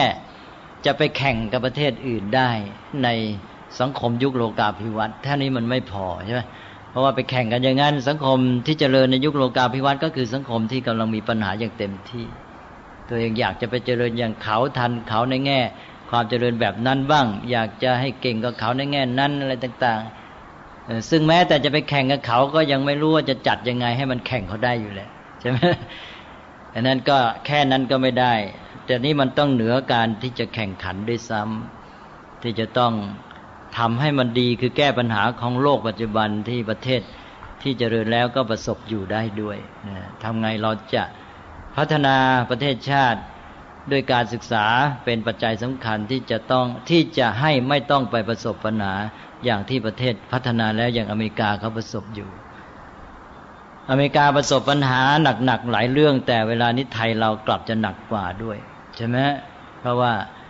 อเมริกานั้นเขามีข้อเสียเยอะก็จริงแต่พื้นฐานบางอย่างเขาแน่นดีพอสมควร ของเราในพื้นฐานในแง่นั้นเราก็แย่อยู่แล้ว แล้วยังมา เอาไอ้ค่านิยมไม่ดีในระยะหลังของเขานี่มาเติมให้กับตัวเอง โดยรู้ไม่เท่าทันอีก ก็เลยยิ่งซ้ำเติมตัวเองหนักเข้าไป อาจจะหนักกว่าประเทศอเมริกาอีกนะประเทศอเมริกาเองก็จะเอาตัวไม่รอด ก็อย่างที่ในนิวกิงกิชพูด ผมเคยยกมาให้ฟังหลายครั้งแล้วคืออเมริกาเดี๋ยวนี้ พวกผู้รับผิดชอบผู้นำ พวกนักคิดปัญญาชนเนี่ยก็มีความห่วงกังวลต่อสังคมของตัวเองมากว่ามันเสื่อมโทรมจะเอาไว้ไม่อยู่ สภาพความเสื่อมนี่มันมากมายเหลือเกิน ทีนี้ว่ามันบรรยายกันต้องใช้เวลายาว พอดีในนิวกิงกริชซึ่งเป็นประธานสภาอเมริกันเนี่ยนะเขาเป็น House Speaker เนี่ยเขาก็พูดบ่อยแล้วเขาแต่งหนังสือออกมา นี่ที่เขาไปพูดนี่ก็คนอื่นก็ไปอ้างในหนังสือของคนอื่น แต่ของเขาเองเดี๋ยวนี้เขาก็พิมพ์มามาแล้ว ชื่อ To Renew America ข้อความตอนหนึ่งเนี่ยพูดแค่ไม่กี่ประโยคก็สื่อสภาพสังคมอเมริกันได้ เขาบอกว่าไม่มีอารยธรรมใดจะอยู่รอดไปได้นาน เมื่อเด็กหญิงอายุสิบสองปีก็มีลูกแล้วนะนี่จะเข้า คำโบราณแล้วนะฮะนะฮะเด็กอายุสิบสองมีลูกนี่มันก็ใกล้ที่โบราณพูดมาตอนเรื่องสังคมเสื่อม แล้วก็เด็กอายุสิบห้าปีฆ่ากันตายนะเด็กอายุสิบเจ็ดปีตายด้วยโรคเอดเด็กอายุสิบแปดปี เรียนจบไฮสคูล อ่านใบประกาศนียบัตรที่ตนได้รับไม่ออกว่างั้นนี่ นี่คือสภาพสังคมอเมริกันที่ในนิวกริงกิชเอามาพูด คือสื่อแค่เนี้ยมันก็อธิบายในตัวว่าสังคมอเมริกันขณะนี้เป็นยังไง ใช่ไหมสังคมที่คนไทยมาเห่อเหิมอยากจะเป็นเนี่ยขณะนี้เขาเสื่อมขนาดไหน มีเรื่องราวที่จะเล่าเยอะแยะ แต่ว่าในบางแง่เขาก็ไม่ได้แย่อย่างเรา เราเห่อเหิมในเรื่องของสิ่งบันเทิงอะไรต่างๆที่มาจากอเมริกา แต่คนอเมริกาเขาเอาเนื้อหาสาระเขาใช้สื่อมวลชนในทางเสริมความรู้มากกว่าเรา แต่ไอ้สิ่งเหล่านี้เขาผลิตมาในเรื่องของระบบการแข่งขันเพื่อผลประโยชน์เขาหาผู้บริโภคเขาหาลูกค้าเขาก็ส่งมาขายไอ้เรากลับไปชื่นชมไปมองภาพอเมริกาจากไอ้ภาพผลิตภัณฑ์ สิ่งที่เขาส่งมาขายเป็นเรื่องผลิตภัณฑ์บันเทิงใช่ไหมวาดภาพสังคมอเมริกันสังคมอเมริกันไม่ได้เป็นอย่างนั้นมาก ไม่เป็นเท่าเรา คนที่นิวยอร์กผมไป คนที่นิวยอร์กเล่า คนไทยนะฮะเขาบอกว่าคนไทยไปจากเมืองไทย ไปหาเขาไปพักที่นิวยอร์กบอกให้เขาช่วยพาไปหาแหล่งบันเทิงยามราตรีเขาบอกนี่ไม่ใช่เมืองไทยนี่นิวยอร์กมันไม่มีอย่างนั้นคนนิวยอร์กเขาไม่ได้อยู่อย่างเมืองไทยอย่างนั้น ที่จะเที่ยวหาแหล่งราตรี นี่คนไทยไปอยากจะไปเที่ยวหาแหล่งราตรีนึกก็นิวยอร์กจะแหมเต็มไปด้วยไอสถานมั่วแบบของไทยเขาไม่มีอย่างนี้นะเขาบอกเขาไม่ไม่จะพาไปไหนไม่มีอย่างเมืองไทยว่างั้นหรืออย่างพ่อแม่ที่โน่นเขามีลูกเรียนมหาวิทยาลัยอะไรนี้นะญาติไปจากเมืองไทยนะญาติไปเมืองไทยหาซื้อของให้ลูก ซื้อกระเป๋ายี่ห้อดีๆ ราคาแพงเป็นพันเป็นหมื่น ก็ลูกเขาอยู่ในโรงเรียนวิทยาลัยอเมริกันเขาไม่ได้ใช้ของคนนี้ก็ใช้ของง่าย ๆ เอาแต่ประโยชน์ใช่ไหมเขาไปเรียนไปค้นคว้าเข้าห้องสมุด แต่เด็กไทยโอ้โหนึกว่าอเมริกันนี่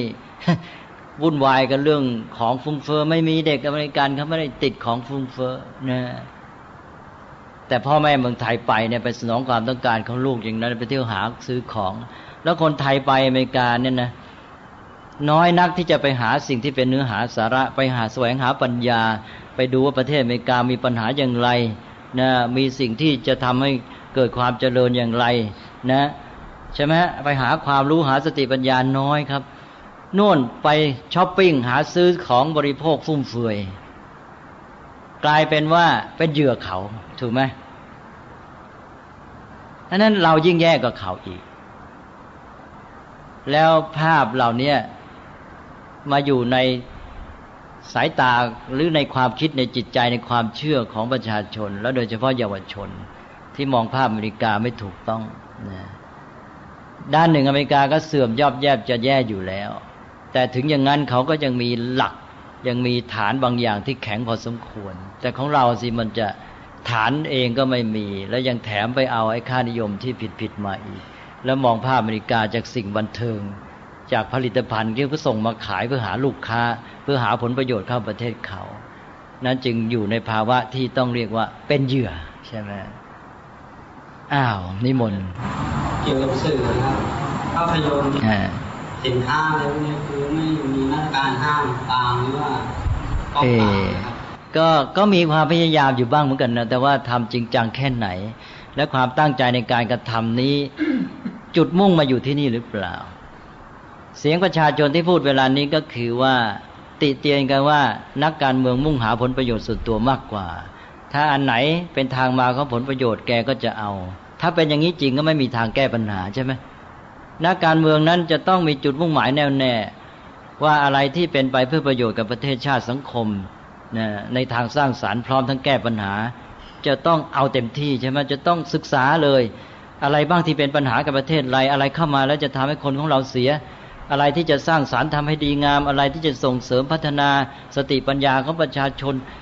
พอแกตั้งเป้าหมายอย่างนี้แกก็คิดแกก็ศึกษา แกก็มองเห็นหมดว่าจะจัดวางแผนยังไง ในการ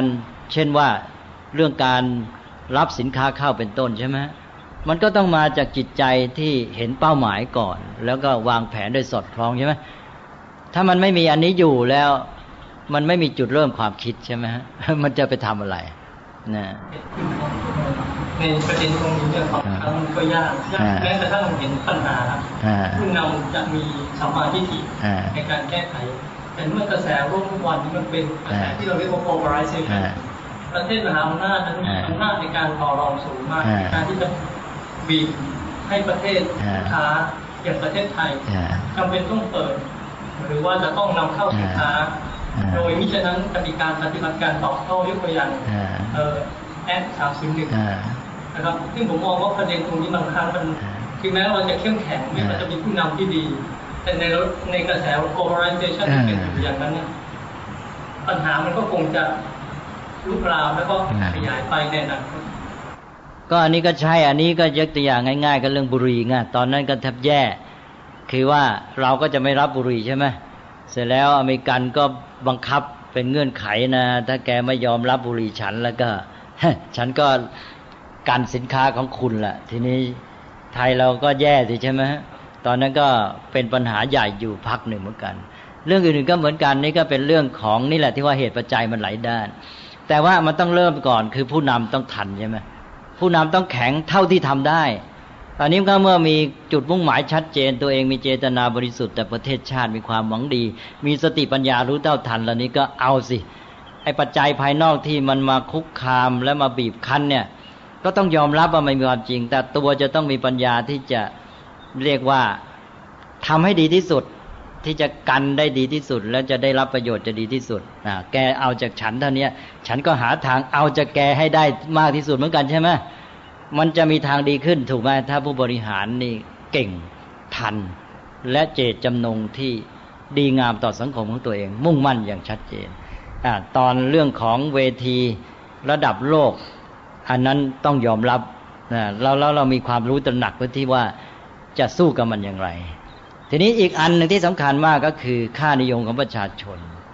อันนี้จะยิ่งใหญ่ยิ่งกว่าความบีบคั้นจากต่างประเทศอีก ถ้าประชาชนเป็นซะเองนะครับ จะบีบคั้นผู้บริหาร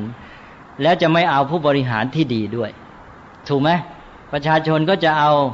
ผู้บริหารที่สนองความต้องการของตนเองที่เป็นไปเพื่อความเสื่อมโทรมเพราะนั้นก็เป็นผลกรรมร่วมกันของสังคม นี้ความต้องการของประชาชนที่ขาดสติปัญญา แล้วก็ไม่ได้มีความ คิดเจตจำนงเพื่อสร้างสารรค์สังคมจากของตนอย่างแท้จริงบุคคลแต่ละคนก็มุ่งแต่ผลประโยชน์ของตัวเอง ถ้าเป็นอย่างนี้แล้วจะแก้ปัญหายาก เพราะตัวประชาชนเองนี่แหละนะจะทำให้ผู้นำผู้บริหารไม่สามารถแก้ปัญหาได้ เมื่อจะทำสิ่งที่ดีประชาชนก็ไม่เอาด้วยนะแล้วแม้แต่ว่าการที่จะขึ้นมาสู่ตำแหน่งเขาก็จะกันคนที่ดีไม่ให้เข้ามา แล้วเขาก็จะเอาคนที่สนองความต้องการของเขา ใช่ไหม นั่นประชาชนนี่เป็นตัวสำคัญ เพราะนั้นปัญหาก็อยู่ที่ว่าต้องพัฒนาตัวประชาชน พัฒนาคุณภาพประชาชน เพราะในที่สุดแล้วประชาธิปไตยก็มาจากส่วนร่วมของคนในชาติที่เข้ามาร่วมการปกครองใช่ไหมอันนี้ตอนนี้เราพยายามจะให้คนมีส่วนร่วม แต่ว่ามันไม่รู้ว่าได้เป็นส่วนร่วมหรือเปล่า หรือเป็นส่วนร่วมในทางสร้างสรรค์หรือส่วนร่วมในทางทำลาย ประชาชนจะต้องมองตัวเองจะต้องยอมรับ อย่าไปมองว่าคนอื่นก็ติเตียนเราอะไรต่างๆ เพราะหลักการของสังคมที่ดีงามจะต้องสำรวจพิจารณาตนเอง แล้วก็ช่วยกันพัฒนาตนเองขึ้นไปนะต้องอยู่ในความไม่ประมาทเสมอย้อนกลับมาในระดับสังคมเลยนะครับก็ที่เมื่อกี้เราคุยกันระดับโลกที่ยืนเสนอประเด็นคือ ตอนที่กลับมาสู่ระดับสังคมไทย มันก็เป็นเรื่องของค่านิยม ซึ่งค่านิยมก็กำเนิดมาจากประชาชนส่วนมากที่นั่นสิถ้าหากว่ามีครอบครัวเนี่ยนะครับที่มีความแน่วแน่ไปทำนะครับแล้วก็พาลูกเนี่ยเข้าวัดอยู่สม่ำเสมอในในขณะเดียวกันเนี่ยก็จะพาลูกเข้าวัดเนี่ยได้เฉพาะวันเสาร์นะครับในวันหยุดซึ่งใช้เวลาที่พาเข้ามาได้สักสองชั่วโมงสามชั่วโมงอย่างมากในสัปดาห์นะครับ แต่เยาวชนเนี่ยจะต้องกลับไปสู่กระแสที่เป็นแล้วก็ใช้ชีวิตท่ามกลาง สภาพอย่างนั้นเวลาที่อาจจะนับเนื่องได้เป็นเอ่อร้อยหรือว่าสองร้อยชั่วโมงต่อสัปดาห์ไม่ทราบว่าเยาวชนจะจะมีทางออกอย่างอื่นไหมครับอ้าวก็หนึ่งกระแสมันท่วมทับ เราพูดกันเรื่อยว่า แม้แต่คนที่มีอุดมการดีออกไปสู่สังคมก็ถูกกลืนอะไรเงี้ย อันนี้มันก็ต้องยอมรับความจริงกระแสใหญ่ มันพาไปใครทำก็ทวนกระแส นี่ถ้าทวนกระแสก็ยังดี ถ้าทำไม่เป็นไปต้านกระแสเลยพังเลย เพราะนั้นต้องระวังนะทำได้แค่ทวนกระแส อย่าไปต้านกระแส วิธีปฏิบัติ ทีนี้ทวนกระแสนี่ก็ต้องมีความเข้มแข็ง แต่เราอย่าไปลืมว่าไอ้ก่อนที่ค่านิยมแบบร้ายมันจะมาครอบงำสังคม มันก็เริ่มจากน้อยๆก่อนเหมือนกันนี่ใช่ไหมไอ้ตอนที่มันเริ่มมันก็มาจากน้อยๆ แต่ว่ากระแสในเชิงกามอามิตรเนี่ยมันจะชักจูงล่อเราง่ายกว่า เราต้องยอมรับความจริงอันหนึ่ง แต่มันก็เริ่มจากน้อยก่อน แล้วก็แผ่ขยายไป ทีนี้ในทางดีก็เหมือนกันว่าเราจะแก้ปัญหา เราจะไปยอดทองไง มันก็ต้องเริ่มจากน้อยขยายออกไปเหมือนกัน ใช่ไหมก็ค่อยๆ แผ่ขยายไปสิสร้างสติปัญญา สร้างความรู้ความเข้าใจปลุกจิตสำนึก ความเข้มแข็ง แล้วก็การที่ว่าได้มีฉันทะ มีความปรารถนา มีความใฝ่ในทางที่ดีงาม ปลุกกันขึ้นมา ค่อยๆขยายออกไป ท่านโอรัตมีอะไรฮะเมื่อกี้เห็นจะพูดอ่าในการทวนกระแสคือตัวเราต้องเข้มแข็งคือเราต้องรู้จักตัวเองครับรู้จักตัวเองแล้วก็เห็นชัดในเป้าหมาย วิถีทางที่ดีงามที่ตัวจะเอาเป็นอย่างไร เห็นคุณค่าว่ามันดีแท้ เห็นชัดโดยการเปรียบเทียบว่าสภาพที่เราไม่เอาที่เป็นกระแสใหญ่เนี่ย มันมีความผิดพลาดไม่ถูกต้องอย่างไร แล้วแนวทางที่เราต้องการนี้มันดีกว่าแน่นอนอย่างไร เมื่อเราชัดอันนี้แล้วเราจึงพร้อมที่จะทวนกระแสได้ เมื่อเราทวนกระแสนั้นไม่ใช่หมายความเราไปต้านกระแสใช่ไหมทวนกระแสนี่กระแสมันไปเข้ามันแต่ว่าเราสามารถขึ้นไป ทีนี้พอมีคนทวนกระแสมากขึ้น เอไอกระแสที่ทวนมันชักใหญ่ขึ้น ต่อมาไอกระแสที่ทวนกลายเป็นกระแสหลัก ไอกระแสเดิมกลายเป็นส่วนเล็กน้อยไป ไอ้ฝ่ายน้อยนั้นกลายเป็นทวนกระแส ตอนนี้มันอยู่ที่ว่า เพราะเป็นฝ่ายน้อยตอนนี้มันก็เลยเป็นฝ่ายทวนกระแสก่อนนะแต่ว่าอย่างที่ว่าต้องมีความชัดเจน ตอนนี้ก็ต้องการหนึ่งปัญญารู้เท่าทันสองความใฝ่ดีนะในสิ่งที่เห็นคุณค่าเป็นประโยชน์แท้จริง ถูกต้องแล้วสามมีความเข้มแข็ง ที่จะดำเนินตามวิถีทางนั้นนะอย่างน้อยมีอันนี้ไม่ทราบว่าท่านท่านไม่ได้คุณจะเสนอแนวพื้นฐานอะไรสำหรับเยาวชนหรือสำหรับประชาชนโดยทั่วไปที่จะอ๋อมียังต้องพูดกันอีกนะต้องพูดกันอีกเยอะเรื่องนี้ยังมีต่อไปนะพุทธาสิปีอยู่บนนะบอกว่าเนี่ยธรรมะสูงขึ้นหนึ่งขึ้นนะฮะเอาทำสูงขึ้นหนึ่งสองแล้วก็ตามกฎของธรรมชาติที่คนชอบเปรียบเทียบว่าน้ำเนี่ยต้องจะไหลจากที่สูงลงสู่ที่ต่ำไม่ทราบว่ากระแสของคนเนี่ยนะครับมันจะไหลควนกระแสได้มากน้อยแค่ไหนก็ต้องยอมรับความจริงว่ายากหน่อย แต่ว่าพุทธศาสนาก็มีหลักนะหลักใจสิกขาถือว่ามนุษย์ต้องฝึกฝนพัฒนาตัวเอง ชีวิตที่ดีของมนุษย์ได้มาด้วยการฝึกฝนพัฒนาตน ถ้าเราสร้างจิตสำนึกของการฝึกฝนพัฒนาตนอยู่เสมอ นี่แหละมันจะมาเป็นตัวหลักที่จะช่วยให้อยู่ได้ท่ามกลางไอ้การไหลลงของกระแสน้ำทีนี้กระแสของคนคือกระแสใจสิกขา มันไหลขึ้นอยู่เลยใช่ไหมพัฒนานี่คือขึ้นใช่ไหมทีนี้ถ้ามันเป็นตัวหลักของชีวิตไปเลยใจสิกขา ก็หมายความว่าการเรียนรู้ฝึกฝนพัฒนาตนนี้เป็นชีวิตของเรา เพราะฉะนั้นมันก็ไปได้สมดุลกันเลยกายกระแสลงของน้ำใช่ไหม กระแสของตัวเราของมนุษย์ทุกคนนั้น ก็คือหลักการแห่งไตรสิกขาที่ขึ้นเรื่อยนะมันก็เลยดุลกันอยู่ไม่มีปัญหา แต่ตอนนี้มันไม่สามารถจะนำจิตสำนึกในการเรียนรู้ฝึกฝนพัฒนาตนที่เรียกว่าไตรสิกขาเข้าไปสู่จิตใจคนได้ ใช่ไหมฮะเราเราตรงนี้อยู่เหนือกระแสนี่เหนือกระแสนั้นอีกขั้นหนึ่งจะเหนือกระแสต้องเก่งอีกขั้นหนึ่งเลยนะนี่ก็จะพูดกันต่อไปแหละนะเพราะว่าเป็นเรื่องใหญ่นะ พราะตอนเหนือกระแสนี่ ตอนนี้มันเราเองมันอยู่ในกระแสถูกกระแสท่วมได้ซ้ำเนี่ยมันไม่สามารถขึ้นไปเหนือกระแส เพราะว่าตอนนี้จะดำได้แค่ว่าทำไงจะยืนหยัดอยู่ในกระแสได้ไม่ให้ถูกท่วมไม่ถูกพัดพาใช่ไหมแล้วทีนี้ก็ยืนหยัดได้ก็ทวนกระแสไปขึ้นฝั่งพอไปขึ้นฝั่งแล้วทีนี้ก็เหนือกระแสล้วทีนี้ ใช่ไหมตอนนี้ตอนนี้มันอยู่กลางทะเลกลางน้ำไม่รู้จะขึ้นไปได้ยังไงเนี่ย ตัวปลาครับที่ว่าที่เวลาที่ว่าปลาไหลตามน้ำนี่คือปลาที่ใกล้จะตายปลาอันนี้ก็เอาคตินี้มาเตือนใจคนซะสังคมเป็นอย่างไรจึงเป็นสภาพแวดล้อมที่ทำให้เหตุการณ์อย่างนี้กรณีอย่างนี้คนอย่างนี้เกิดมีขึ้นบ่อยๆ ใช่ไหมค่านิยมสังคม กระแสสังคมที่เป็นสังคมบริโภค สังคมของนักเสพ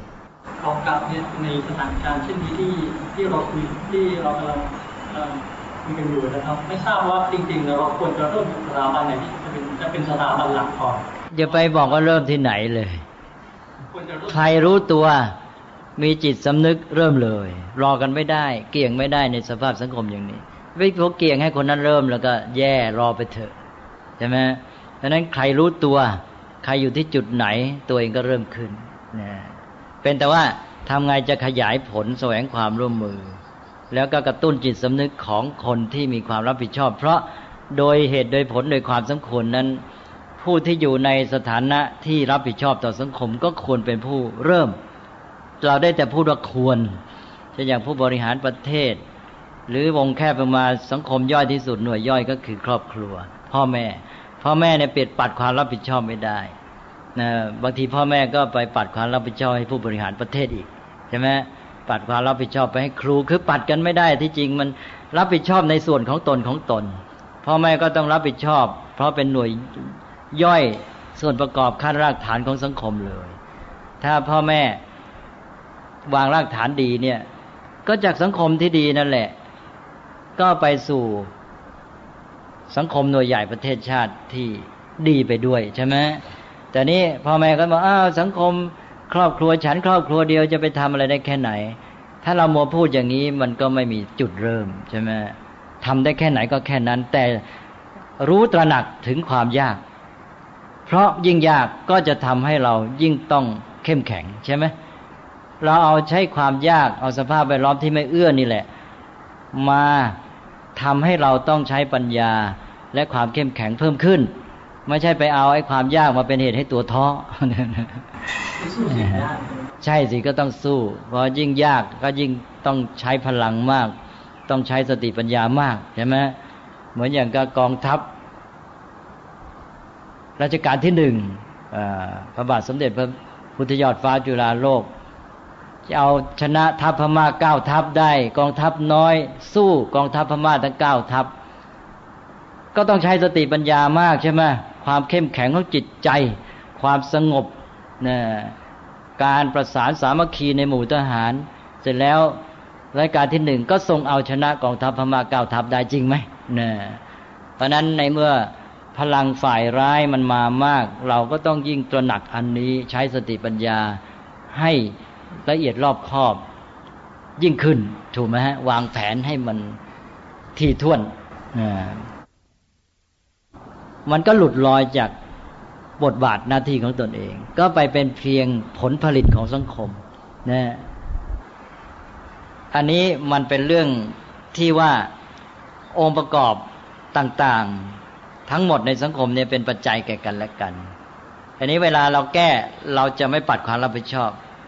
ถ้าเราพูดถึงตัวเองเราต้องพูดในเชิงที่ว่า ต้องพูดเชิงไม่ประมาท หาข้อบกพร่องปัญหาของเราที่มีแล้วจะได้แก้ไขอย่างไร แต่ถ้าพูดถึงคนอื่นนะพูดเพื่อชี้จุดเพื่อจะปลุกใจให้ขึ้นมาแก้ปัญหา พูดได้ แต่พูดอย่าพูดแบบซัดกัน ถ้าพูดซัดกันเออเอาละพระก็ไม่รับความผิดของตัวเองแล้วใช่ไหมก็บอกว่าก็ก็ญาติโยมอย่างนั้นงี้อะไรเงี้ยนะถ้ามองภาพรวมมีวิธีมองอีกอย่างหนึ่ง ตอนที่เกิดปัญหามากเรื่องข่าวพระเสียหายมาก มีแล้วมีอีก ผมพูดอยู่เรื่อย แต่ไม่เห็นมีใครเอาใจใส่ บอกว่าการที่เกิดเหตุร้ายความเสื่อมโทรมในหมู่พระสงฆ์นี้ มันเป็นสัญญาณ ฟ้องว่าสังคมของเรานี้ได้เสื่อมโทรมอย่างยิ่งแล้ว เพราะตามปกตินั้นพระสงฆ์คือส่วน ที่เป็นยอดสุดดีที่สุดในทางความประพฤติความดีงามจริยธรรมของสังคม ถ้าความเสื่อมนี้ได้เข้ามาถึงจุดที่ดีที่สุดของสังคมนั้น ก็เป็นเครื่องบอกแล้วว่าเวลาเนี้ยสังคมส่วนใหญ่เนี่ยเลวร้ายขนาดไหนพระสงฆ์ถึงได้เป็นขนาดนี้ เมื่อมองอย่างนี้แล้วจะได้รีบตื่นขึ้นมาช่วยกันแก้ปัญหาของสังคม ไม่ใช่มาโมเพ่งจ้อง แล้วเวลานี้เห็นไหม เนี่ยการที่ความเสื่อมจะมาถึงแกนกลางทางศีลธรรมสังคมเนี่ยสังคมส่วนใหญ่มันต้องแย่เต็มทีแล้ว เวลานี้มันก็แย่แล้ว แต่คนไม่ยอมมองอ่าคือควรจะมองในลักษณะความสัมพันธ์ความเป็นเหตุปัจจัยอย่างเนี้ยสถาบันสงฆ์พระสงฆ์เนี่ย ทั้งโดยบทบาทหน้าที่ของตนเอง ก็ต้องเป็นหลักให้ในทางธรรมะ ทางจริยธรรมอะไรที่ว่า แล้วทั้งโดย ประเพณี สภาพแวดล้อมวัฒนธรรมของสังคม ก็ช่วยเชิดชูไว้ มีเกราะมีอะไรก็ช่วยหล่อล้อมช่วยกันช่วยอะไรไว้ ให้อยู่ในภาวะที่ดีที่สุดได้ใช่ไหมแต่นี้พระเองเป็นยังไง สังคมเป็นยังไง พระถึงได้เป็นอย่างนี้ มันแสดงถึงภาวะสังคมเองด้วยนะเพราะนั้นเราจะไปมองแค่จุดหนึ่งจุดเดียว ต้องมองในระบบความสัมพันธ์ทางสังคม ฉะนั้นเมื่อมองไปภาพรวมก็จึงต้องพูดอย่างที่ว่า ถ้าพระเสื่อมโทรมขนาดนี้ให้ตื่นตัวขึ้นมาเสีย ว่าถ้าเป็นอย่างนี้แล้วสังคมส่วนใหญ่มันต้องเลวร้ายอย่างหนักแล้ว ส่วนที่ดีที่สุดของเรามันถึงได้เสื่อมโทรมได้ถึงขนาดนี้